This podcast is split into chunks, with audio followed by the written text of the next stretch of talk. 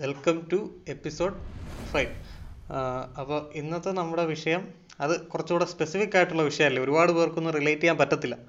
എന്നാലും നമ്മുടെ സ്കൂളിലെ കാര്യങ്ങളാണ്. പക്ഷേ ഞാൻ ഇപ്പോൾ ഞങ്ങൾ ഇതിനകത്ത് വന്നിരിക്കുന്ന എല്ലാവരുടെയും സ്കൂൾ ഞങ്ങൾ പഠിച്ചത് നവോദയയിലാണ് അപ്പം ഈ ജവഹർ നവോദയ വിദ്യാലയ ഒരുപാട് പേർക്കൊന്നും അറിയില്ല. അതൊരു റെസിഡൻഷ്യൽ സെറ്റപ്പിലുള്ള ഒരു സ്കൂളാണ് അപ്പോൾ അവിടെ പഠിച്ച ഞങ്ങളുടെ ചെറുപ്പം തൊട്ടുള്ള ഞങ്ങൾ ആറാം ക്ലാസ് തൊട്ട് അവിടെ നിന്ന് പഠിച്ച കുറച്ച് അനുഭവങ്ങളാണ് ഇതിനകത്ത് പറയുന്നത് രസമായിരിക്കും. അപ്പം ഈ നവോദയനെ പറ്റി സംസാരിക്കാൻ പറ്റുന്നത് സിംഗങ്ങൾക്കായതുകൊണ്ട് ഞാൻ മൂന്ന് സിംഗങ്ങളെ വിളിച്ചേക്കുന്നത് ഇപ്പോൾ Singam one Singam two Singam three മൂന്ന് പാർട്ടായിട്ട് തന്നെ വന്നിട്ടുണ്ട്. സിംഗങ്ങളൊക്കെ ഉണ്ടോ അവിടെ? കേൾക്കുന്നൊന്നുമില്ലല്ലോ ഒന്നും സിംഗ്- ത്രീ റിപ്പോർട്ടിങ്. അപ്പോൾ തുടങ്ങിക്കോ. നിങ്ങൾ നമ്മൾ ആറാം ക്ലാസ്സിൽ വന്നപ്പോൾ തൊട്ടുള്ള അനുഭവം പറഞ്ഞ് തുടങ്ങാം. നിങ്ങൾ ആരെങ്കിലും ഒരാൾ അല്ലെങ്കിൽ തലമൂത്ത ആരെങ്കിലും ഒരാൾ പറഞ്ഞു തുടങ്ങിക്കോളൂ. ആദ്യമായിട്ട് ഇങ്ങനെ ഒരു വൃത്തിയായിട്ടൊരു ബിൽഡിംഗ് ഞാൻ എന്റെ ജീവിതത്തിൽ തന്നെ കാണുന്നത്. അങ്ങനെ ഒരു സ്ഥലത്തേക്കാണ് താമസിക്കാനായിട്ട് ചെല്ലുന്നത്. ആദ്യം ഒരു ഭയങ്കര ഇവിടെ എങ്ങനെയായിരിക്കും മൊത്തത്തിലൊരു നമുക്ക് മനസ്സങ്ങ് ഭയങ്കര ഒരു ശോകാവസ്ഥ. എന്ത് ചെയ്യുന്നു പക്ഷെ ആകെപ്പാടൊരു ഗുണം ഉണ്ടായെന്ന് പറഞ്ഞാൽ എന്റെ ഒരു കസിൻ അരുണൽ കുമാർ എന്ന് പറഞ്ഞൊരു കസിൻ ഉണ്ടായിരുന്നു. തൊട്ട് സീനിയർ ബാച്ച് ആ. അൽജിത്ത് ബിച്ചു ഇവരൊക്കെ ആ സമയത്തുണ്ടായിരുന്നു. അപ്പൊ അവരുടെ സെയിം ബാച്ച് ആയതുകൊണ്ട് അപ്പൊ കസിന്റെ ആളായതുകൊണ്ട് അങ്ങനെ ഒരു പരിഗണന ഉണ്ടായിരുന്നു. അതുകൊണ്ട് രസമായിരുന്നു. കളിക്കാനും ഇവരൊക്കെ റാങ്ക് ഒക്കെ കുറഞ്ഞു കിട്ടിയല്ലേ? റാഗിങ് കുറച്ച് കിട്ടിയില്ല. അതിന് മുമ്പ് എഴുത്ത് വായിച്ചാൽ അത്യാവശ്യം റാഗ് ചെയ്തിട്ടുണ്ട്. അവർക്ക് പരിഗണന കൊടുക്കേണ്ട കാര്യമില്ല. ഓർക്കുന്നുണ്ട് പ്രദീപ് ആദ്യം വന്നപ്പോഴത്തേക്കും പ്രദീപായിരുന്നു അവിടുത്തെ. കാരണം അവിടുത്തെ സീനിയേഴ്സിന് ഒരു വർഷം മുന്നത്തെ സീനിയേഴ്സിന് പ്രദീപിനെ അറിയാം ഓൾറെഡി അത് കഴിഞ്ഞ് സ്റ്റാർ ആയിരുന്നു അല്ലേ? ഞങ്ങളൊക്കെ ഞാനൊക്കെ വൻ കരച്ചിലായിരുന്നു. പ്രദീപ് ഒന്നും അങ്ങനെ കരഞ്ഞതായിട്ട് ഞാൻ കണ്ടു ഞാൻ ഓർക്കുന്നില്ല. എനിക്ക് അങ്ങനെ കരയേണ്ടി വന്നിട്ടില്ല. പ്രദീപ് കരച്ചിലൊന്നും ഇല്ലായിരുന്നു പ്രദീപിന്റെ കൊച്ചിൽ ആദ്യം തന്നെ അവന്മാരെല്ലാരും കക്ക കക്ക എന്ന് പറഞ്ഞ് വിളിച്ചോണ്ടിരുന്നത്. പ്രദീപിനെ? കക്കയിലോട്ടായതാണെന്നാണ് എന്റെ ഓർമ്മ. ബ്രസീലിന്റെ സ്റ്റാർ പ്ലെയർ ഉണ്ടായിരുന്നു ആ സമയത്ത് ഒക്കെ. അങ്ങനെ ഞാൻ ആ അതറിയാം. അല്ല അത് നിങ്ങളായിട്ട് ഭയങ്കര ഫുട്ബോൾ കളിയായിരുന്നു. ഇവരുടെ ഭയങ്കര കളിയായിരുന്നു. അപ്പം ഞാൻ ഭയങ്കര കളിക്കാരനാന്നുള്ള രീതിയിൽ ഞാൻ കളിക്കുന്നു.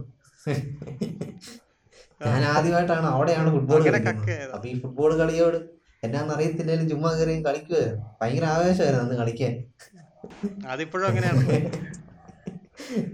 ഓ ഞാൻ ആദ്യത്തെ ഞാൻ ഓർക്കുന്നു പറഞ്ഞ ആദ്യം നമ്മൾ ആ കയറി വന്നപ്പോൾ തന്നെ സ്കൂളിലോട്ട് കേറി വന്നപ്പോ തന്നെ മടുപ്പടിപ്പിക്കുന്ന രീതിയിലായിരുന്നു കാര്യങ്ങളൊക്കെ. കാരണം വരുമ്പോ തന്നെ എല്ലാവരെയും പിടിച്ച് ലൈൻ നിർത്തുക എന്നിട്ട് അത് കഴിഞ്ഞ് നാല് ഹൗസിലേക്ക് കയറി കേറി കയറി വരുന്നവരെ എന്നാ എല്ലാത്തിനെയും ഒരു അഞ്ചു മെത്തേഡാണല്ലോ ആരവല്ലി നീലഗിരി ശിവാലിക് ഉദയഗിരി എന്ന് പറഞ്ഞ് എല്ലാത്തിനെയും പല പല വഴിക്ക് വഴിക്ക് വിടുക. അങ്ങനെ എല്ലാവരെയും ആ. വഴിച്ചു വിട്ട് ഞങ്ങൾ ആരോലി ഉദയഗിരിക്കാരുടെ ജൂനിയർ ഹോസ്റ്റൽ ആറാം ക്ലാസ് ഏഴാം ക്ലാസ് എട്ടാം ക്ലാസ് വരെ നിൽക്കുന്ന ഹോസ്റ്റൽ ഓ ആ ഹോസ്റ്റൽ കണ്ടാൽ ശരിക്കും നമ്മൾ മനസ്സ് മടുത്തു. ഇവൻ പറഞ്ഞ പോലെ തന്നെ പ്രദീപ് അവിടെ തന്നെ ആയിരുന്നു. പ്രദീപ് ഉദയഗിരി ആയിരുന്നല്ലോ. ഞാൻ ആരോലി ആയിരുന്നു. ഓ അത് വിവരിക്കാൻ പറ്റത്തില്ല. ഷീറ്റ് ഒക്കെ ഇട്ട് ആ. മഴ പെയ്ത വെള്ളം വീണ ചിലപ്പോ വീഴും ആസ്പെറ്റോ ഷീറ്റ് എവിടെയാ അത് അതപ്പോ അങ്ങ് ഞങ്ങൾ കണ്ടിട്ടില്ല നിങ്ങൾ വന്നപ്പോ അത് അതിപ്പം ചുമ്മാ അവിടെ വെറുതെ ഇട്ടേക്കുന്ന ഇപ്പൊ സ്കൂളിൽ ഒരു ഉപയോഗവും ഇല്ലാതെ ഇട്ടേക്കുന്ന ആ ഒരു ഹോസ്റ്റലാണ് ഓ അതായത് നമ്മുടെ ഹോസ്റ്റലിന്റെ ഇപ്പൊ പുതിയ ഉണ്ടാക്കിയ ഹോസ്റ്റലിലെ മണ്ടക്കുള്ള ഏരിയയിലുള്ള? അതല്ല അത് അതല്ലേ? ശരിക്കും നീലഗിരിക്ക് ശിവാലിക്കനും അതും ശോകം ഹൗസ് ആയിരുന്നു അതിനേക്കാട്ടിലും ശോകമായിരുന്നു നമ്മുടെ ഈ ഈ നമ്മുടെ കന അത് പിന്നെ മ്യൂസിക് റൂമായിട്ടും ഒക്കെ യൂസ് ചെയ്തിട്ടുണ്ട്. ജിം ഓർക്കുന്നുണ്ടോ? ജിമ്മിന്റെ ഓ തൊട്ടപ്പുറത്ത് ഓ, ഓ, അവിടെ ഓ അവിടെ അവിടെ. മറ്റേ ഇപ്പോഴത്തെ ദക്ഷിണക്കാരനൊക്കെ അവിടെ? രണ്ട് ദക്ഷിണക്കാർക്ക് വേണ്ടി അത് മോഡിഫൈ ചെയ്തു ആക്ച്വലി അല്ലാത്തപ്പം രണ്ട് മൂന്ന് ദിവസത്തിനുള്ളിൽ ഇടയ്ക്കിടയ്ക്ക് ടാങ്കിൽ നിന്ന് വെള്ളം എടുക്കുമ്പോൾ അതിന്റെ അകത്ത് പാമ്പ് ചാടി വീഴുക. ഫുൾ എന്തൊക്കെ സാധനമായിരുന്നു? ഒരു രക്ഷ ഒരു ഗുണം ഗുണമുണ്ടായിരുന്നത് അതിനപ്പുറത്ത് ഒരു കപ്പത്തോട്ടം ഉണ്ടായിരുന്നു. രാത്രി എന്റെ വേലി കിടയിലൊക്കെ പോയി കപ്പയൊക്കെ മാന്തി പറിച്ചോണ്ടൊക്കെ വരുമായിരുന്നു അതെന്തോ വലിയ മിഷൻ പോലെയായിരുന്നു. ആ ഭയങ്കര മിഷനായിരുന്നു ഞങ്ങൾ കുളിച്ചും പാത്തും ഒക്കെ ഞങ്ങൾ ഇറങ്ങി ഞങ്ങൾ ഏഴാം ക്ലാസ്സിൽ ഞങ്ങൾക്ക് കൊച്ചുണ്ണി അക്ഷയ് അക്ഷയ് ഉണ്ടായിരുന്നു അക്ഷയ്. അക്ഷയ് എന്ന് പറഞ്ഞ ഞങ്ങളുടെ സീനിയർ പുള്ളിയാണ് ഞങ്ങളുടെ കൊച്ചുണ്ണി. ഞങ്ങളെ ശിഷ്യന്മാരായിട്ട് നിർത്തി. ഞങ്ങൾ അപ്പുറത്തെ കപ്പത്തോട്ടത്തിൽ ചാടിക്കും. എന്നിട്ട് കപ്പ മറിച്ചിടലെന്ന് പറയും. കാരണം കപ്പ മറിച്ചിട്ട് തിരിച്ച് അവിടെ അതേപോലെ തന്നെ കുത്തി വെക്കണം ഇല്ലെങ്കിൽ ഓണർ കംപ്ലൈന്റ് ചെയ്യും. നമ്മളെ തന്നെ പിടിക്കുമെന്ന് പറഞ്ഞ്. നമ്മളെ പിടിയും ആ, നമ്മൾ എഴഞ്ഞിങ്ങനെ ഇറങ്ങുന്ന മറ്റേ പട്ടാളക്കാര് മറ്റേ ഇങ്ങനെ പോകുന്നവർ അങ്ങനത്തെ ട്രെയിനിങ് ഒക്കെ കിട്ടും ഇങ്ങനെ എഴഞ്ഞു വേണം പോകാൻ. പിന്നെ കപ്പ പറിക്കുമ്പോൾ എലിയാണ് പറിച്ചതെന്ന് തോന്നിക്കുന്ന രീതിയിൽ വേണം നമ്മൾ സെറ്റ് ചെയ്യാൻ വൻ കോച്ചിങ് അതെ അതെ. മുഴുവൻ പറിച്ചോണ്ട് വരരുത്. എന്നിട്ട് കപ്പ കൊണ്ടുവന്നിട്ട് തന്നെ പിന്നെ സ്പൂണും കൊണ്ട് വറുത്തിട്ടുണ്ട്. പൊളിക്കും. സ്പൂണും കൊണ്ട് പൊളിച്ചിട്ട് കുഴിയെടുത്ത് ആ കപ്പത്തൊലി ഇട്ട് മൂടും. ഒരു ഒരു തരത്തിൽ എവിഡൻസ് നമ്മൾ വെക്കത്തില്ല. കാരണം മോനമ്പിള സാറായിരുന്നു. മോനമ്പിള സാർ സി ഐ ഡിയുടെ വേറെ ഉസ്താദായിരുന്നു. പുള്ളി കണ്ടുപിടിക്കുന്നത് അപ്പൊ ഏറ്റവും നല്ലത് നമ്മളിങ്ങനെ ഇട്ട് മൂടും. അതും സ്പൂണൊക്കെ ശരിക്കും നമ്മുടെ സ്പൂണില്ല. പിള്ളേരുടെ അടിച്ചു മാറ്റിക്കൊണ്ടിരുന്ന സ്പൂണൊക്കെ ഇടയ്ക്ക് വരുന്നത്. എന്നാലും അഡ്ജസ്റ്റ് ചെയ്യും. അതൊക്കെ വെച്ച് അഡ്ജസ്റ്റ് ചെയ്യും. അങ്ങനെ എന്നിട്ട് രാത്രി ആ ടാങ്കിൽ ചാടാൻ പോകും. അതിന് കോഡ് വേർഡൊക്കെ ഉണ്ടായിരുന്നു. നീരാടാൻ പോകും എന്ന് പറഞ്ഞു. നീരാട് നീരാട്. അപ്പം അങ്ങനെ പറയുമ്പോഴത്തേക്കും മനസ്സിലാവും പെട്ടെന്ന് കത്തും. എന്നിട്ട് ഒരു തവണ സാറ് വന്നപ്പം ടാങ്കി മുങ്ങി കിടന്നു. സാറ് ടോർച്ച് എടുത്ത് നോക്കിയിട്ട് കാണാതെ സാറ് പോയി. അതൊക്കെ അതൊരു ബ്രില്യന്റ് ആയിട്ടുള്ള ഒരു മൂവായിരുന്നല്ലേ അല്ല അപ്പൊ അവിടുന്ന് ഒരു പത്ത് മിനിറ്റോടെ സാറോടെ നിക്കണമായിരുന്നു. പിന്നെ ബ്രില്യൻസ് ഒക്കെ ശവമായിട്ട് പൊക്കിയെടുക്കായിരുന്നു അല്ല അപ്പൊ അവിടുന്ന് ഇങ്ങോട്ട് എപ്പോഴാ മാറിയത്? ഈ ഇപ്പുറത്തെ ഹോസ്റ്റലിലോട്ട് എട്ടാം ക്ലാസ് അല്ല നമ്മളിപ്പോ ആ, അത് കഴിഞ്ഞ് പിന്നെ ഹൗസ് ഷഫ്ലിംഗ് വന്നപ്പോഴത്തേക്ക് ഞാൻ എട്ടാം ക്ലാസ് ആയ സമയത്ത് ഞാൻ മോളിലേക്ക് മുകളിലേക്ക് പോയി മോളിത്തെ ഹൗസിലേക്ക് അതും ടെറർ തന്നെയായിരുന്നു ശരിക്കും മോളിത്തെ ഹൗസ് അതും ഇപ്പം വെറുതെ ഇട്ടേക്ക് ആ. ഇപ്പൊ ആരും യൂസ് ചെയ്യാതെ പുല്ലൊക്കെ പിടിച്ചു അതും ഇതേപോലെ തന്നെ ഭയങ്കര പ്രശ്നങ്ങളായിരുന്നു. കാരണം അവിടെ പുല്ലും കാടും അങ്ങോട്ട് പിന്നെ ഒരിക്കലും സാറുമാൻ കിട്ടില്ല അവിടെ എന്ത് വേണേലും ഒരു കുഴപ്പമില്ല രാത്രി എട്ടിലൊക്കെ എന്ന് പറഞ്ഞാൽ ആ. ആദ്യമൊക്കെ ഒരു സങ്കടമൊക്കെ ആയിരുന്നു. കാരണം ഞങ്ങൾ ആറും ഏഴും അടിച്ച് തകർത്തിട്ട് എട്ടിലായപ്പോൾ സീനിയേഴ്സ് ആയിട്ടിരുന്ന് അടിച്ച് പൊളിക്കണമെന്ന് പറഞ്ഞപ്പോഴത്തേനും എടുത്തി പോലെ ഹൗസ് ഷഫ്ലിങ് വന്നു. അപ്പം ചങ്കുകളെല്ലാം അങ്ങോട്ട് പോയി. അവിടെ നിന്ന് കുറെ ചങ്ക് ഇങ്ങോട്ട് വന്നു. അങ്ങനെ ആകെ മൊത്തത്തിൽ സങ്കടമായി ഇങ്ങോട്ട് വന്നു. പുതിയ ആൾക്കാരായി തീർത്തൊരു ശോക അവസ്ഥയായിരുന്നു കേട്ടോ. ആ ആ ആ. ഈ ഞങ്ങളെന്ന് പറഞ്ഞാൽ അതായത് നിങ്ങൾ കഴിഞ്ഞ് പിന്നെ ഞങ്ങൾ വന്നപ്പോഴത്തേക്ക് ഹോസ്റ്റലൊക്കെ മാറിയല്ലോ. പുതിയ ബിൽഡിംഗ് ഒക്കെ ആയല്ലോ. ആ അപ്പൊ ഞാനൊക്കെ വന്ന സമയത്ത് ഞാനൊക്കെ എന്താണ് ഈ റെസിഡൻഷ്യൽ സ്കൂൾ എന്ന് പറയുമ്പോ എന്റെ മനസ്സിലൊക്കെ ഹാരി പോട്ടർ കാരണം അന്ന് ആ സിനിമയൊക്കെ കണ്ടിട്ടാണല്ലോ എല്ലാരും വരുന്നത് എല്ലാരും. ഹാരി പോട്ടറിൽ എടുത്തു വെച്ചിരിക്കുന്ന പോലെ നല്ല മുറിയും. ആ, വന്നു കഴിഞ്ഞപ്പോ ഈ ഹോസ്റ്റൽ ആ കൊള്ളാം അടിപൊളി. പിന്നെ ഹൗസ് തിരിച്ചു അപ്പം അന്ന് നമ്മൾ ആദ്യം കണ്ടപ്പോ വി എസ് പ്ലസ് സാർ ഒരു പാവം സാറ്. ഒരു കസേര ഇരിക്കുന്നു Monampilla sir terror. Monampilla sir ഭീകരൻ. ടെറർ അപ്പൊ നമുക്ക് പേടിയാ. അയ്യോ മോനമ്പിള്ള സാറിന്റെ ഹൗസിൽ പോവല്ലേ? മോനമ്പിള്ള സാറിന്റെ ഹൗസിൽ പോവല്ലേ? നല്ലതായിരുന്നു. അല്ല ഞാനും അവനും കറക്റ്റ് ചെന്ന് മോനമ്പിള്ള സാറിന്റെ പോലെ തന്നെ അല്ല ഹൗസിൽ തന്നെ ചെന്ന് വിടുകയും ചെയ്തു. ആരോ വലിയ ഉദയര് ആ ഞാനും ഞാനും കറക്റ്റ് മോനമ്പിള്ള സാറിന്റെ ഹൗസിൽ തന്നെ ചെന്ന് വിട്ടു അപ്പൊ പുള്ളി രാത്രിയൊക്കെ വരുമ്പം ഈ രാത്രി ജനലിൽ കൂടെ ഒന്ന് ലൈറ്റ് അടിക്കുന്നതാണ് സഹിക്കാൻ പറ്റാത്തത്. ഭയങ്കര അത് സാറ് പണ്ടേ ഉണ്ടായിരുന്നു എന്റെ കണ്ണടച്ച് കിടക്കും. ഞങ്ങൾ എന്നിട്ട് ആ. ഹോസ്റ്റലിൽ പുള്ളി കയറി വന്ന് ഏറ്റവും അറ്റത്തെ റൂമില്ല ഞങ്ങളെല്ലാവരും ഞാനും പ്രദീപും ഒക്കെ കിടന്നുകൊണ്ടിരുന്നത് അവിടെ നിന്ന് എപ്പോഴും ശബ്ദം ഉണ്ടാകുന്നത് അപ്പം കയറി ഞങ്ങൾ മൂടിപ്പൊച്ച് കിടക്കുക നോക്കിയാൽ പിടിക്കും. എന്നിട്ട് പുള്ളി ഉണ്ട് അവിടെ നിന്ന് ഡയലോഗ് അടിക്കുമോ ഉറങ്ങുന്നവന്മാരെ വിളിച്ചെണ്ണിപ്പിക്കാം പക്ഷെ ഉറക്കം നടിക്കുന്നവന്മാരെ വിളിച്ചെണ്ണിപ്പിക്കാൻ പറ്റത്തില്ല. അത് കേട്ട് ഉടനെ അമർജിത്ത് ചിരിച്ചു. ഉറങ്ങിക്കൊണ്ടിരിക്കുമ്പോൾ ചിരിച്ചു. ആ സമയത്ത് ആരെങ്കിലും മുള്ളാൻ എഴുന്നേറ്റ് കഴിഞ്ഞാൽ അവൻ പെട്ടു. പിന്നെ അവൻ ശരിക്കും ഇതിന്റെ കൂട്ടത്തിൽ ഉള്ളവനായി. അവൻ വില്ലനായി അവനെന്തോ വേറെ ടെററിസ്റ്റ് ആയി സി പിന്നെ ഫുള്ള് പ്രശ്നം മാറുവാണ്. അവിടെയുള്ള കേരള പോലീസിന്റെ ഒരു വീഡിയോ ഉണ്ടായിരുന്നല്ലോ മറ്റേ ഈ ആൾക്കാരെ ഓടിച്ചിട്ട് പിടിക്കുന്നത് അത് കണ്ടപ്പോഴേ മോനോട് സാറിന്റെ ആ ക്യാരം ബോർഡൊക്കെ എടുത്ത്. അവിടുന്ന് പോയ രണ്ട് അവിടുന്ന് പോയ രണ്ട് മോഷണ കേസിന്റെ പ്രതിയുമാവും നീ. ഒന്ന് മുള്ളാൻ എണീറ്റാൽ മതി ആ സമയത്ത്. ആ, ഈ നമ്മളെപ്പോഴും ജോയിൻ ചെയ്യുന്ന സമയത്ത് അതായത് ഈ ജൂണൊക്കെ ആകുമ്പോ നല്ല മഴക്കാലല്ലേ? ഓ. അപ്പൊ ആദ്യമായിട്ട് ചെന്ന് അവിടെ കയറി ചെല്ലുമ്പോൾ നമുക്ക് കുറച്ച് പാടല്ലേ? അതായത് അലക്കും അലക്കി കഴിഞ്ഞ് തുണി ഉണങ്ങത്തില്ല. അപ്പൊ അപ്പൊ ആദ്യമായിട്ടല്ലേ നമ്മൾ തുണി അലക്കുന്നതും. അത് ഉണങ്ങാതെ വരും പിന്നെ ഒരു വൃത്തി ഉണ്ടാവത്തില്ല. ഈ അലക്കിന്റെ കാര്യത്തിൽ ട്രാക്ക് ചേട്ടന്മാര് ട്രാക്ക് പോണം. ചെയ്യുമായിരുന്നു അലക്കിന്റെ കാര്യത്തിൽ. എന്റെ എഴുത്തിലെ ചേട്ടന്മാര് ട്രാക്ക് ചെയ്യും നമ്മൾ അലക്കാത്ത തുണിയാണ് ഇടുന്നത് എന്ന് ട്രാക്ക് ചെയ്തിട്ട് അലക്കാനൊക്കെ പറയും. എന്നോട് ജിത്തു ചേട്ടനൊക്കെ അന്ന് ലീഡർ ആയിരുന്നു. ഉദയഗിരിയുടെ പുള്ളി വന്നിട്ട് അലക്കണം ഇന്ന് അലക്കണം. ബെൻ എന്ന് പറഞ്ഞ ചേട്ടൻ ഉണ്ടായിരുന്നു. പുള്ളി അങ്ങനെ അവർ ഉപദേശിക്കുകയൊക്കെ ചെയ്യും നമ്മളെ. അങ്ങനെ സംഭവം അങ്ങനെ ശരിക്കും എല്ലാവരും ഉപദേശം മാത്രം ആ. അല്ല ഉപദേശം മാത്രമായിരുന്നു കുഴപ്പമില്ലായിരുന്നു. ഇത് അവരുടെയും കൂടെ തുണി ചേർത്ത് തരുമായിരുന്നു. എട്ടാം ക്ലാസ് വരെ ആ പരിപാടി ഇല്ലായിരുന്നു തോന്നുന്നു. ആ അവരും കൂടെ ചേർത്ത് എന്ന പരിപാടി ഇല്ലായിരുന്നു തോന്നുന്നു.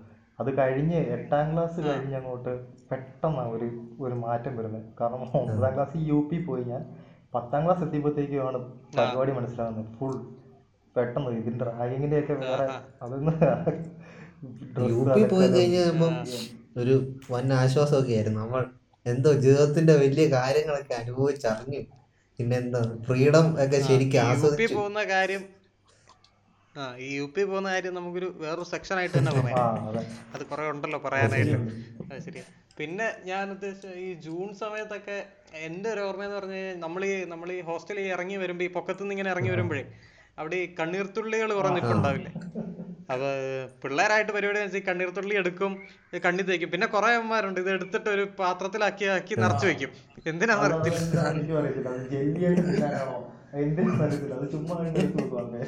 എന്തെങ്കിലും അന്ധവിശ്വാസം ഉണ്ടായിരിക്കും.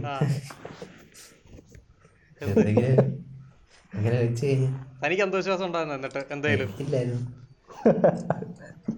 എല്ലാ ഭാഷയിലും ആരെങ്കിലും ഒക്കെ ഉണ്ടായിരുന്നു.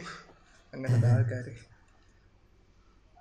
ആ പിന്നെ നമ്മൾ അപ്പൊ വന്ന സമയത്ത് ഹോം സിക്നസ് വീട്ടിൽ പോകാനായിട്ടുള്ള പരിപാടികളൊക്കെ എന്തൊക്കെയായിരുന്നു? എണ്ണ തേച്ച് വെയിലത്തേക്കിൽ സവാള എടുത്ത് കക്ഷത്തി ഫുള്ളുണ്ടായിരുന്നു എണ്ണ തേച്ച് ഗെയിംസ് ടൈമിൽ മുഴുവൻ നടന്നിട്ട് പനി വരാത്ത എന്ത് കഷത്തി കൊണ്ട് സവാള വെച്ചിട്ട് വെറുതെ ഡ്രസ്സ് മാറിയതല്ലാതെ വേറെ ഒന്നിനും ഒന്നും നടക്കുന്നില്ല. ഒരു പരിപാടി നടക്കുന്നില്ലായിരുന്നു അന്നൊക്കെ.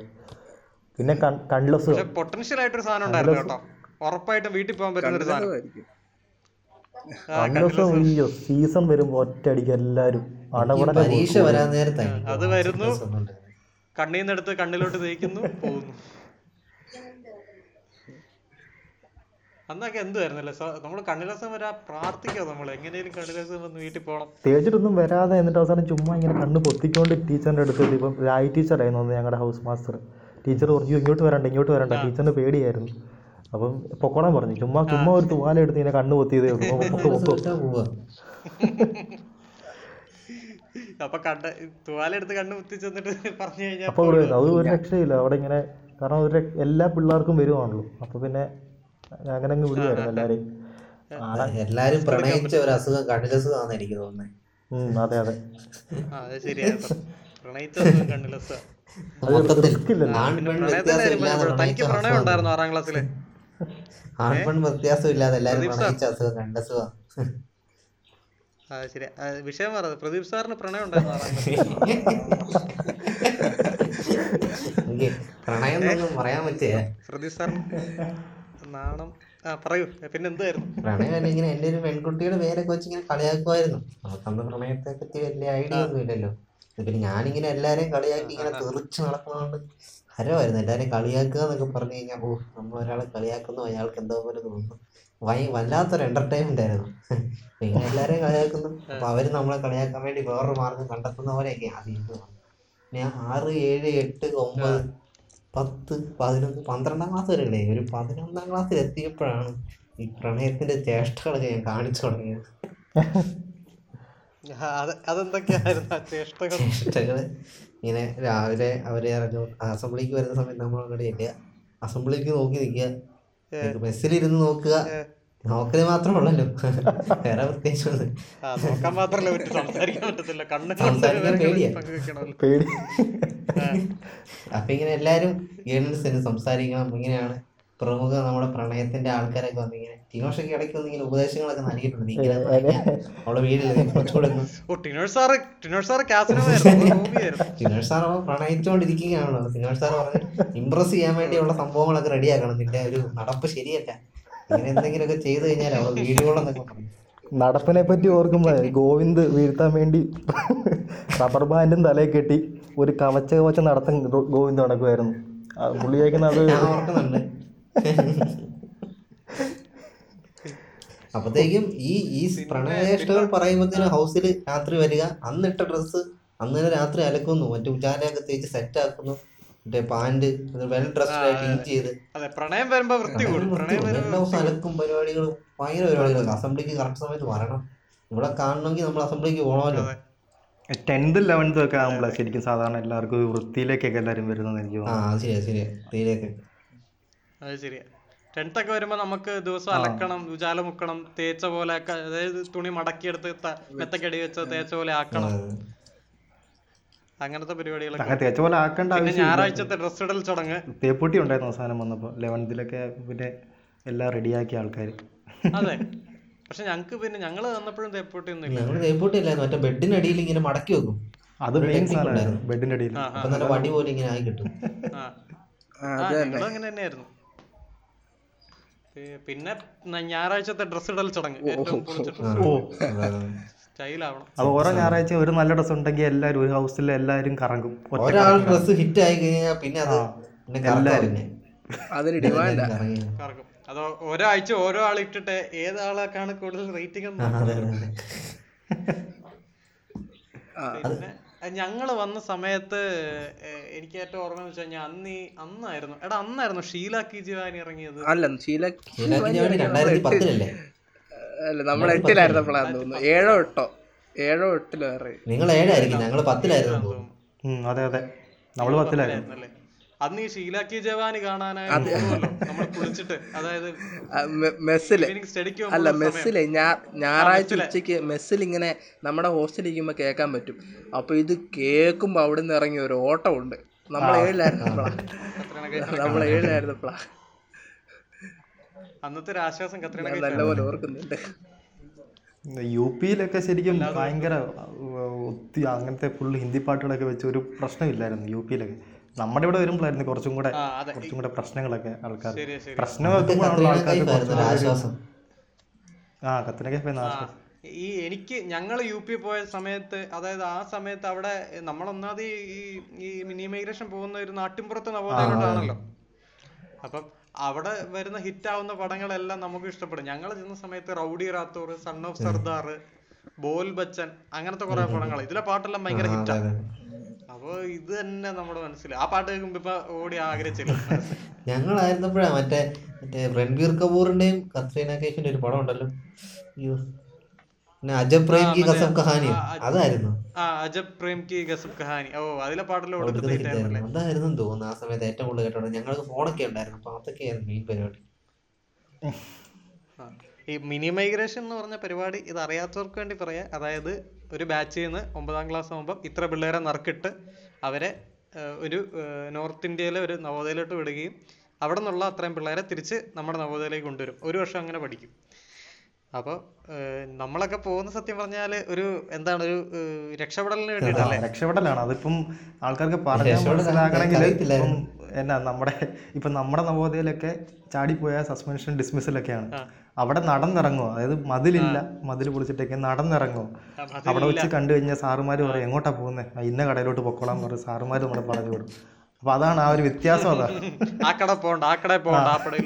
അധികം പറഞ്ഞ ഗൂഗിളിന് സങ്കടമാവും ഗൂഗിൾ പോയിട്ടില്ലല്ലോ നമ്മൾ. ഗൂഗിളിന് സങ്കടമാവും നിങ്ങൾ യു പിക്കാരെല്ലാം കൂടെ സംസാരിച്ചു കഴിഞ്ഞു കഴിഞ്ഞാൽ പക്ഷെ വേറൊരു കുഴപ്പമുണ്ട്. എന്ന് വെച്ച് കഴിഞ്ഞാൽ നമ്മൾ ഒന്നാമത്തെ കാര്യം ആറാം ക്ലാസ്സിൽ വന്നപ്പോ നമ്മുടെ നവോദയയുടെ അവസ്ഥ കണ്ട് കഷ്ടം തോന്നി. അത് ശരിയാ. ഈ ഞങ്ങൾ അവിടെ ചെന്ന് കഴിഞ്ഞ അവിടെ ചെന്നപ്പോഴത്തേക്ക് അവിടുത്തെ നവോദയയുടെ അവസ്ഥ കണ്ടു കഴിഞ്ഞപ്പോ വേറൊരു പ്രത്യേക കാര്യം എന്ന് വെച്ച് കഴിഞ്ഞാൽ ഒരു വർഷം മൊത്തം ഞങ്ങൾ വെളിക്കിരിക്കുവായിരുന്നു. അവിടെ ടോയ്ലറ്റ് ഒന്നും ഇല്ലായിരുന്നു. നിങ്ങൾക്ക് അങ്ങനത്തെ ഒരു അവസ്ഥ? ഞങ്ങളുടെ അവിടെ ടോയ്ലറ്റ് ശരിക്കും നമുക്ക് വേണ്ടി റിസർവ് ആയിരുന്നു കാരണം അവർക്ക് വേണ്ടല്ലോ അവർക്ക് അതിന്റെ ആവശ്യമില്ലല്ലോ. അപ്പൊ പ്രശ്നം എന്ന് പറഞ്ഞു കഴിഞ്ഞാൽ ഹാൻഡ് പമ്പിൽ നിന്ന് വെള്ളം അടിച്ചിട്ട് കയറണം. അതാ പ്രശ്നം. കയ്യിലൊക്കെ വെള്ളം എടുത്ത് കയറിയവന്മാർ വരെ കൈ വെള്ളം എടുത്ത് പ്രകൃതി രമണീയ ആസ്വദിച്ചിരിക്കേണ്ടി ഞങ്ങൾക്ക് വന്നിട്ടില്ല. പ്രകൃതി രമണീയ ആസ്വദിച്ചിരിക്കേണ്ടത് ഞങ്ങൾക്ക് വന്നിട്ടില്ല. പക്ഷെ നല്ല പ്രകൃതി രമണീയതായിരുന്നു പിന്നെ എന്താ അടിപൊളിയായിരുന്നു അവിടുത്തെ ഒരു ലൈഫ് അവസാനം എന്ന് വെച്ചാൽ എന്ന് വെച്ച് കഴിഞ്ഞാൽ പ്രത്യേകിച്ച് പഠിക്കത്തൊന്നും ഇല്ലെങ്കിലും ചുമ്മാ നടന്നാ മതിയല്ലോ. ഒരു വർഷം ഒന്നും അറിയാതെ നമുക്ക് ഉറക്കെയൊക്കെ തെറി പിടിക്കും അതൊക്കെ എന്നെ ആശ്വാസമായിരുന്നു. എനിക്ക് എന്തോ വലിയ ഒരു ഭയങ്കര രസമുള്ള ഒരു പരിപാടി ഉറക്കെ അങ്ങ് വിളിക്കുക. ആ ആര് കേട്ടാലും അറിയത്തില്ല. ഒരു സ്വാതന്ത്ര്യം അല്ലേ? അതെ അതെ ഭയങ്കര സ്വാതന്ത്ര്യം. ഒരു വല്ലാത്തൊരു സ്വാതന്ത്ര്യം. ശരിക്കും ഈ ആറാം ക്ലാസ്സും ഏഴാം ക്ലാസ്സും ഫുള്ള് കരച്ചിലായിരുന്നു ഞാൻ. ഞാൻ ഇപ്പം എന്റെ ഇതാണെങ്കിൽ ആറാം ക്ലാസ് ഞാൻ മുഴുവൻ കരഞ്ഞു. ഏഴാം ക്ലാസ് ഒരു പകുതി വരെയൊക്കെ കരഞ്ഞു. അപ്പോഴാണ് നമ്മൾ ചെറുതായിട്ട് അഡ്ജസ്റ്റ് ആയി വരുന്നത്. അത് കഴിഞ്ഞ് എട്ടാം ക്ലാസ് നല്ലൊരു നമ്മൾ സീനിയോറിറ്റി ഒക്കെ കളിച്ചെന്ന് വരുമ്പോഴാണ് ഒന്ന് ഒരു എൻജോയ് ചെയ്ത് വരുമ്പോൾ കൃത്യസമയത്ത് ഇടുത്തി പോലെ ഒമ്പതാം ക്ലാസ്സിൽ യു പിയിലോട്ട് ഇത് കിട്ടുന്നത്. ഞങ്ങളാരും ബില്ലിങ് കൊടുത്തതല്ല എല്ലാവരെയും നറുക്കിട്ടെടുത്തത് ഞങ്ങളുടെ ബാച്ചിലെല്ലാവരും അതോടെ ഞങ്ങളെ ആരും എല്ലാവർക്കും ഭയങ്കര ഇഷ്ടമില്ലാതെ പോയാ സങ്കടം. മിക്കവരും തന്നെ ഇഷ്ടമില്ലാതെ പോയാ അത് ആർക്കും ഭയങ്കര തന്നെ വലിയ ഞങ്ങളുടെ ബാച്ചിൽ എല്ലാവരും വില്ലിങ് കൊടുത്തു പോയവരാ. ഞങ്ങളുടെ ബാച്ചിൽ എല്ലാവരും ഒരാളെ ഒരാളെ പുറത്താക്കേണ്ടി വന്നു.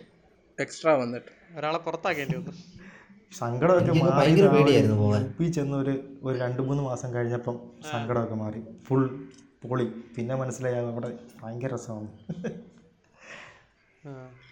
പിന്നെന്താ നവോദയ അല്ല ഈ മിനി മൈഗ്രേഷൻ ആണോ? മിനി മൈഗ്രേഷൻ അല്ലാതെ ഉള്ള നമ്മുടെ ഏറ്റവും സുവർണമായ കളിയാണ് മെയിൻ മെയിൻ ആയിട്ടും കളിയാണ്. ഞാൻ ടിനോഷും ഒക്കെ സൗഹൃദം തുടങ്ങുന്ന തുടങ്ങുന്നത് തന്നെ കളിയാണ് ക്രിക്കറ്റ് ആയിരുന്നു ഞങ്ങളുടെ മെയിൻ വിഷയം. കളിക്കുക കളിയെ പറ്റി സംസാരിക്കുക മറ്റേ ലൈബ്രറി ചെന്നിട്ട് സ്പോർട്സ് സ്റ്റാർ വായിക്കുക എന്നിട്ട് മുഴുവൻ കളിയായിരുന്നു. കളിയുടെ ലൈബ്രറി ചെല്ലുന്ന പരിപാടി ഓർത്തപ്പോഴാണ്. ഈ ലൈബ്രറിയിൽ മറ്റേ ഈ അന്ന് ഞങ്ങളുടെ സമയത്ത് ഒരു പത്രം വരും. ഈ പത്രത്തിന്റെ നടുക്കത്തെ പേജ് മറ്റേ ഹോട്ട് സെക്ഷനാ മറ്റേ ബോളിവുഡ് നമുക്കന്ന് ആകെ ഉള്ള ഒരു ആശ്വാസം എന്ന് പറയുന്നത് ഈ പടങ്ങളൊക്കെ. അതിനകത്ത് കത്രീന കൈഫിന്റെ പടവും കരീന കപൂറിന്റെ പടവും അപ്പൊ ഇവർ കാണാതെ നമ്മൾ ഇതൊക്കെ കീപ്പ് പറഞ്ഞാൽ ഫസ്റ്റ് ലൈബ്രറി പീരീഡ് ഉള്ളവന്മാർ രക്ഷപ്പെട്ടെന്നുള്ളതാ അന്നത്തെ ദിവസത്തെ ഞങ്ങളുടെ സ്കൂൾ ലീഡറായ തോമസ് ഞാൻ ഓർക്കുന്നുണ്ട് കല്യാൺ ജുവലേഴ്സിന്റെ പരസ്യം ഫോട്ടോ ഇങ്ങനെ ചെരിച്ചൊക്കെ പിടിച്ച് നോക്കാൻ നോക്കിയത്.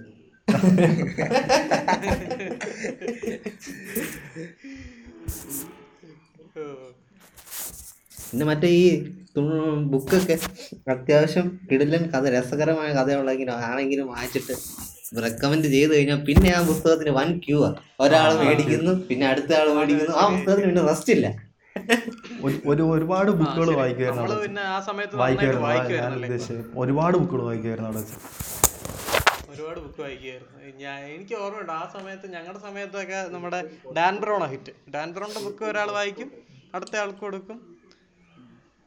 ഡാൻ ബ്രൗൺ അല്ലായിരുന്നു? നമ്മൾ പിന്നെ നമ്മുടെ മറ്റേ ഇമോർട്ടൽ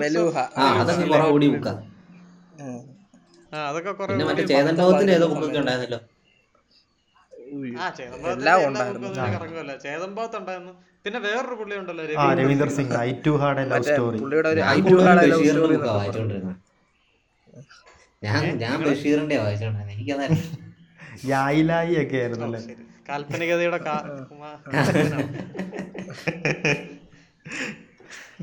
എനിക്ക് വാക്പ്രയോഗങ്ങളൊക്കെ അതിനകത്ത് ഭയങ്കര ഇഷ്ടമായിരുന്നു. ആ, ശരിയാ. പുള്ളിയുടെ ഒരു റൈറ്റിംഗ് ഭയങ്കര കിട്ടില്ല അവിടുത്തെ പിന്നെ പിന്നെന്താ? നല്ല ഓർമ്മ അവിടെ പിന്നെ ഹൗസ് വൈസ് മാച്ചസ് ഒക്കെ വരുമ്പോഴത്തേക്ക് ഒരു ഒരു പ്രത്യേക ഒരു വൈബായിരുന്നു എനിക്ക് തോന്നുന്നു. ഒരുമാതിരി ലോകകപ്പ് ഒക്കെ നടക്കുന്ന പോലത്തെ ഒരു തയ്യാറെടുപ്പും രാത്രികളിൽ മീറ്റിങ്ങും രാത്രി മീറ്റിങ്ങും അതിനെപ്പറ്റി എങ്ങനെ കളിക്കണം ഏതവനെ തളച്ചിടണം എന്ത് ഫൗൾ കാണിക്കണം എന്നൊക്കെ പറഞ്ഞുള്ള ഇതും. ഓ അത് ഭയങ്കര ഒരു ഒരു പ്രത്യേക. എല്ലാ സംഭവത്തിനും പോലും അത് മറ്റേ മാർച്ച് പാസ്റ്റ് ആണെങ്കിൽ പോലും മറ്റേ നീലഗിരിയിൽ ഉള്ള ഞങ്ങളിങ്ങനെ പറയും നീലഗിരിയിലുള്ളവന്മാരെല്ലാം മടിയന്മാർ അമ്മമാരിച്ചിരി ഉഴപ്പായിരിക്കും മിക്കവന്മാരും വരുത്തൊന്നുമില്ല. നമുക്കത് അടിച്ചെടുക്കാം എന്നുള്ള രീതിയിലൊക്കെ ഞങ്ങളിങ്ങനെ ചർച്ചയൊക്കെ നടത്താറുണ്ട് അവസ്ഥയിൽ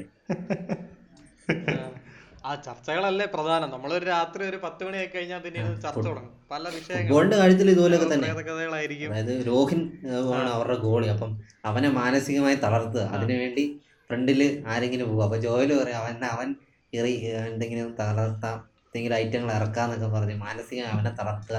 ആ സമയത്ത് ഇവിടുന്ന് വേറൊരാൾ ഷൂട്ട് ചെയ്യുക. അങ്ങനെ വൻ പ്ലാനിങ് ഒക്കെ. അവിടെ കളി ഇറങ്ങാൻ നേരത്തെ എല്ലാമാരും അവിടെ പെൺപിള്ളേർ ആരെങ്കിലും വന്നു കഴിഞ്ഞാൽ അവരെ കാണിക്കാണ്ട് ഒരു ഷോട്ട് അടിച്ചു പിന്നെ ആ വഴിക്ക് പ്ലാനൊക്കെ അങ്ങ് മാറും അവിടെ.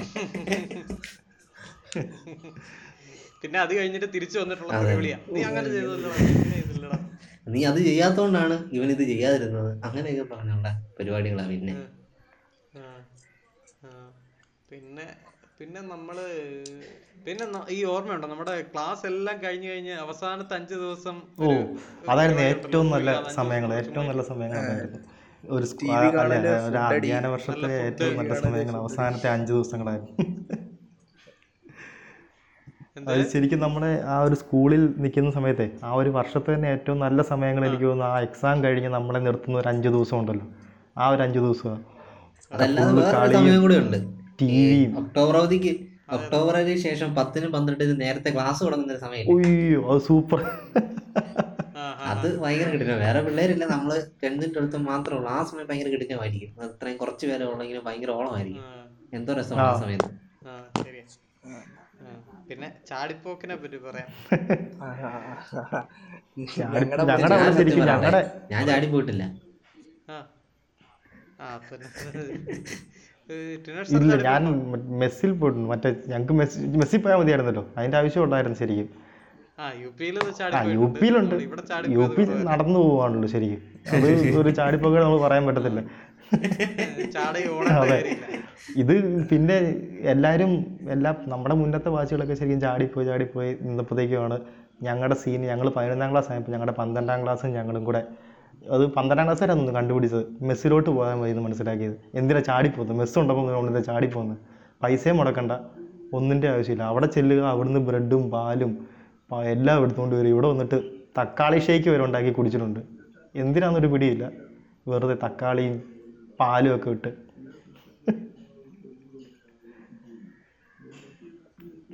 ആ. ഈ ഗോകുൽ ഗോകുലൊക്കെ ചാടുന്ന ആളായിരുന്നു തോന്നുന്നു. ഗോകുലൊക്കെ ചാടുന്ന ആളായിരുന്നു ഗോകുലൊക്കെ. അത്യാവശ്യം ഞങ്ങൾ ഈ പറഞ്ഞ പോലെ ഈ പൂജാവധി കഴിഞ്ഞിട്ട് ഈ പത്തും പന്ത്രണ്ടും മാത്രം നിൽക്കുന്ന ആ പരിപാടിയില്ല. അപ്പം പ്ലസ് ടുവിലാണ് ഞാൻ ഞങ്ങളുടെ ബാച്ചിലെ പ്ലസ് ടുവിന് മുമ്പ് ചാടിപ്പോക്ക് കുറവാണ് ഒത്തിരി ഒന്നുമില്ല. എന്നാലും പ്ലസ് ടുവിൽ ഈ വന്ന സമയം ഇതുപോലെ വന്ന സമയത്തായിരുന്നു. പത്തും വന്നിട്ടില്ല. ഞങ്ങൾ പ്ലസ് ടുക്കാർ മാത്രമേ ഉള്ളൂ. അങ്ങനെ ഒരു ദിവസം രാത്രി വന്ന മറ്റേ ദില്ലീപായി ഹോസ്റ്റൽ കൂട്ടാതെ പോയ ഒരു ദിവസം തുടങ്ങിയ ചാട്ട ചാട്ടമായിരുന്നു ഞങ്ങൾ ബാച്ച് ബാച്ചിൽ ഒരു ഏഴ് പേര് ഒഴിച്ച് ശ്രീദേവ് ഇല്ലായിരുന്നല്ലോ പ്ലസ് ടുവിൽ ബാച്ചിൽ അന്നൊരു മുപ്പത്താറ് പേരുള്ളതിൽ ഇരുപത്തൊമ്പത് പേരും ചാടിപ്പോയി കോട്ടയം വരെ പോയിട്ട് തിരിച്ചു വന്ന ദിവസമൊക്കെ ആയിരുന്നു അന്നൊന്നും എത്ര നടക്കാനും ഒരു മടിയില്ലായിരുന്നു. വടവാവൂർ തൊട്ട് കോട്ടയം വരെ. എന്നിട്ട് ആരും പിടിച്ചില്ല നിങ്ങളെ?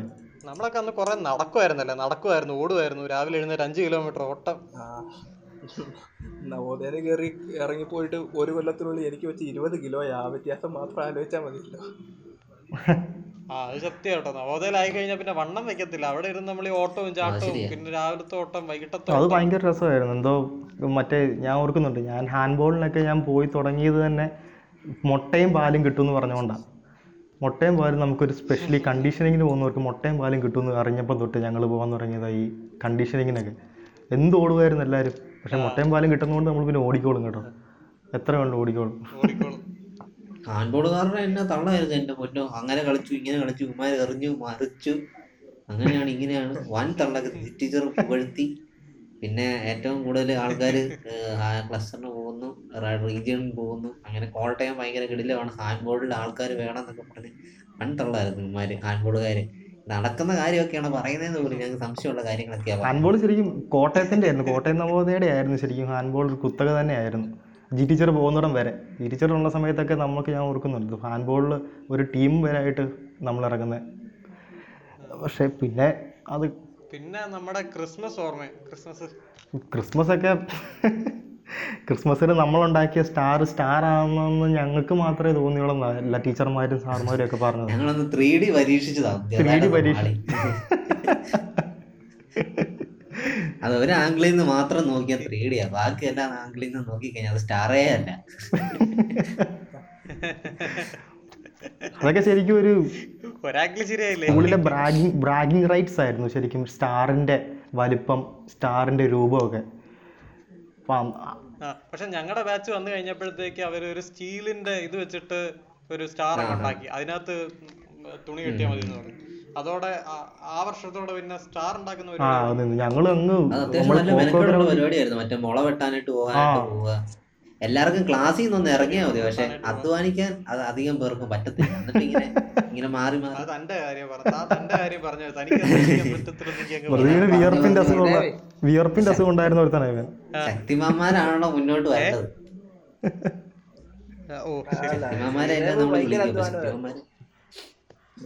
ശ്രീധരൻ ഞങ്ങളുടെ കാര്യത്തിൽ ഭയങ്കര അധ്വാനമായിരുന്നു. എല്ലാം നിന്ന് ആദ്യമേ ഫ്രണ്ടിൽ കയറുന്ന ലീഡർ കളിച്ച് അവിടെ നിന്ന് ഒരു മോണിറ്ററിങ് മോണിറ്ററിങ് മാത്രമേ ഉള്ളൂ. അതാണ് അവന് അധ്വാനം എന്ന് പറയുന്നത്. അതാണ് അവന്റെ അധ്വാനം ഓവർ സീവർ പണിയാണ്? അധ്വാനിക്കാൻ അറിഞ്ഞോളൂ എനിക്ക് പറയാനേ അറിയത്തുള്ളൂ. ഓവർ മണി ഓവർസിക്കാൻ എനിക്ക് അറിയത്തുള്ളൂ. അങ്ങനെ എല്ലാ ബാച്ചിലും കാണും കുറച്ച് പേര്. അങ്ങനെ എല്ലാ ബാച്ചിലും കാണും. ഇങ്ങനെ മേൽനോട്ടം വഹിക്കാൻ വേണ്ടി കുറച്ച് പേര് ഇങ്ങനെ. ആരോടെ ഈ പറയുന്നത് പ്രദീപ് സാറല്ലേ ഇപ്പോഴത്തെ മെയിൻ മെയിൻ ഞാൻ അധ്വാനിയായിരുന്നു. ഞാൻ ഉണിയെടുക്കുമായിരുന്നു കേട്ടോ എന്റെ പോലെ മെയിൻ ആയിട്ടുള്ള ആൾക്കാർ പറയുന്ന ഇൻസ്ട്രക്ഷൻ ഇങ്ങനെ എന്ത് പറഞ്ഞാലും റെഡി എന്ന് പറഞ്ഞ് ഞാൻ മുമ്പിൽ കാണും. ഇത് പ്രദീപ് എങ്ങനെയാണെന്നറിയോ വഴി വഴിയെ എന്തെങ്കിലും പണി പോയി കഴിഞ്ഞാൽ പ്രദീപ് ഇങ്ങനെ ഏണി വെച്ച് പിടിക്കുന്ന ടൈപ്പായിരുന്നു ആരോ ആരൊരാൾ ആരോ ഒരാൾ കളിച്ചുകൊണ്ടിരിക്കുമ്പോൾ ബോൾ പൊങ്ങി ആരോ വലിച്ചു എറിഞ്ഞെന്ന് കേട്ടു. പിന്നെ പ്രദീപിന്റെ കണ്ണേ വന്നത് ലാൻഡ് ചെയ്തത് അങ്ങനെ ചുമ്മാ വഴി നിൽക്കുന്ന നിൽക്കുന്നവനൊക്കെ ബോധം കണ്ടു വീണു. ബോധം കെട്ട് വീണ് വന്നിട്ട് രാത്രി പോയി. ഭയങ്കര സീനായിരുന്നു അത് പ്രഭാശങ്കർ ഏതാണ്ട് കിരണേ എന്ന് പറഞ്ഞിട്ട് ബോൾ ക്രിക്കറ്റിന്റെ ബോൾ സ്റ്റംബറിന്റെ മറ്റേ ബോളില്ലേ എറിഞ്ഞു കൊടുത്തു. അപ്പൊ ഞാനിങ്ങനെ കിരണേന്ന് വിട കേട്ടപ്പോഴത്തേന് ഞാൻ എന്തിനോ ഞാൻ ചുമ്മാ തിരിഞ്ഞു നോക്കിയതാ. തിരിഞ്ഞു നോക്കണ്ടായിരുന്നു. നേരെ കണ്ണിലിട്ട് വന്നു കൊണ്ട് ഒരു ഇരുട്ട്. പിന്നെ ഞാനങ്ങ് ചെള്ളക്കകത്തോട്ട് ഇങ്ങനെ അങ്ങ് വീഴുന്നത് മാത്രം ഒരു ഇരുട്ട് വന്നു പിന്നെ വെള്ളം ഇങ്ങനെ കയത്ത് പറ്റുന്നു എന്നെ ആ കുറെ പേര് എടുത്തോണ്ട് പോകുന്നതായിട്ട് എനിക്കിങ്ങനെ അറിയാം. അത് കഴിഞ്ഞ ശേഷം ഒരു കിറങ്ങലായിരുന്നു അന്നും നല്ല നാക്കായിരുന്നു പ്രദീപ് സാറിന്. പ്രദീപ് സാറിന്റെ കൗണ്ടറുകളൊക്കെ അന്നും ഫേമസ് ആയിരുന്നു. ഡയലോഗുകളും ചളിയും അവിടെ ഇവിടെ ഒക്കെ കേൾക്കാൻ നാക്കിനൊന്നും ഒരു കുറവില്ലായിരുന്നു. നാക്കിന് മാത്രമേ കുറവില്ലാതെ അതെ അതെ അതെ. പക്ഷെ പ്രണയം പരാജയമായിരുന്നു. അപ്പോ പ്രണയം പരാജയമായിരുന്നു. തീർത്തും പരാജയമായിരുന്നു. ദൈവം എല്ലാവർക്കും ഒരു കഴിവ് ഒരുമിച്ച് അതെ. അങ്ങനെ ആശ്വസിക്കും. അതായിരുന്നു എനിക്ക് തോന്നുന്നത് ആ കഴിവ് ഞാൻ കിട്ടാത്ത പൂർണമായും ബ്രോസോൺ ചെയ്യപ്പെട്ട് കഴിഞ്ഞു. ഞാൻ ആ പ്രണയത്തെ പറ്റി ഞാൻ ചിന്തിക്കുന്ന പോലുമില്ല. നിങ്ങളാണോ നവോദയയിലെ ഒഫീഷ്യൽ ബ്രോ നാട്ടുകാരൻ ഞാനിപ്പോ താരാമാര സിംഗിൾ താരാമാര സിംഗിൾ നാനട അതങ്ങനെ ഈ മിക്കവന്മാരും ഇങ്ങനെ ഈ ഒത്തിരി ബ്രോസോൺ ആയി പോകുന്ന പോലെ സാധനം ഈ സിംഗിൾ എന്ന് പറഞ്ഞ് ഇങ്ങനെ ഷോ ഇറക്കാറുണ്ട്. സ്ഥിരം നമ്പർ പിന്നെ പിന്നെ വേറെ വഴിയില്ല. പിന്നെ സിംഗിൾ എന്ന് പറഞ്ഞിട്ട് കാര്യമുള്ളൂ. ഇതിലൂടെ പ്രദീപ് സാർ ആർക്കേലും ഒരു മെസ്സേജ് കൊടുക്കാനാണോ ഉദ്ദേശിക്കുന്നത് എന്ന് എനിക്കൊരു സംശയമാണ് ആ. താരത്തിൽ നിന്ന്. അതുണ്ട് പക്ഷേ പ്രദീപ് സാർ സിംഗിൾ ആണ് കേട്ടോ. നിങ്ങൾക്ക് ആർക്കും അല്ല ഞാൻ അത് മൊത്തം ഡ്രോപ്പ് ചെയ്തു. ഇപ്പൊ ഞാൻ സിംഗിൾ ആണ് എന്നൊക്കെ ഒരു ഞാൻ ഞാൻ ബ്രോസോൺ പരിപാടി നിർത്തി. ഇപ്പൊ ഞാൻ സിംഗിൾ ആണ്. ആർക്കും വരാം. ബ്രോസോൺ ശരിക്കും കണ്ടുപിടിച്ച ഇവനായിരുന്നു. ഞാൻ ബ്രോസോൺ ആയിട്ടുള്ള താരാമാര സിംഗിൾ ആണ് പറഞ്ഞു. അതൊന്ന് പറഞ്ഞല്ലോ. അത് വീണ്ടും വീണ്ടും ഇടയ്ക്കിടയ്ക്ക് പറയുന്നുണ്ട്. ബ്രോസോൺ കഴിഞ്ഞത് പുള്ളിയുടെ അപ്പോൾ നമുക്ക് ഇത് നിർത്താം. ഇപ്പൊ തന്നെ അരമണിക്കൂറായി. കുറെ കാര്യം പറഞ്ഞാൽ തീരത്തില്ല. പക്ഷെ നമുക്കിപ്പോ ഇപ്പൊ നിർത്താം. അപ്പൊ ശരി. ഓക്കെ. ഓക്കെ.